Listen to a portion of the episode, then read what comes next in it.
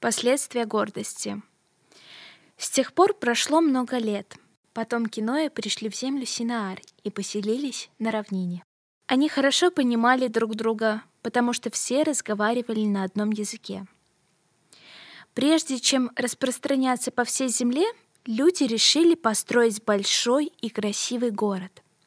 А в городе высокую башню до небес, чтобы прославить свое имя. Используя земляную смолу и кирпичи, они приступили к строительству.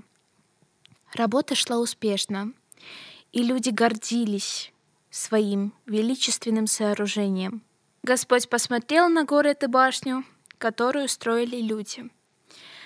Они были способными, умными и многого достигли. Бог видел, что они не оставят этой затеи, пока не удовлетворят свою гордость и не окончат строительство. Господь усмотрел в этом желании человека управлять миром и своей судьбой без него, идти своим собственным путем. Бог не дал осуществиться этому намерению. Он смешал языки людей, и неожиданно все перестали понимать друг друга. Строительство остановилось.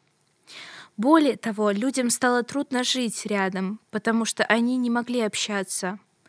Многие из них были вынуждены покинуть город и искать новое место для жительства. Так рассеял Господь людей по всей земле. Город стал называться Вавилоном, а люди начали говорить на различных языках.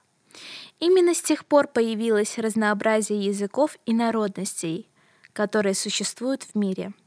Грех людей земли Синаар в том, что они возгордились, решили построить мировую цивилизацию с башней до небес и пожелали управлять миром без Бога. Библия говорит, что гордость предшествует погибели. Бог гордым противится, а смиренным дает благодать. Сатана с самого начала человеческой истории искушает людей, пытаясь заставить их поверить в то, что они сами могут быть как боги. Человечество в своем стремлении к гордости становится независимым от всемогущего Бога и поклоняется человеку как Богу.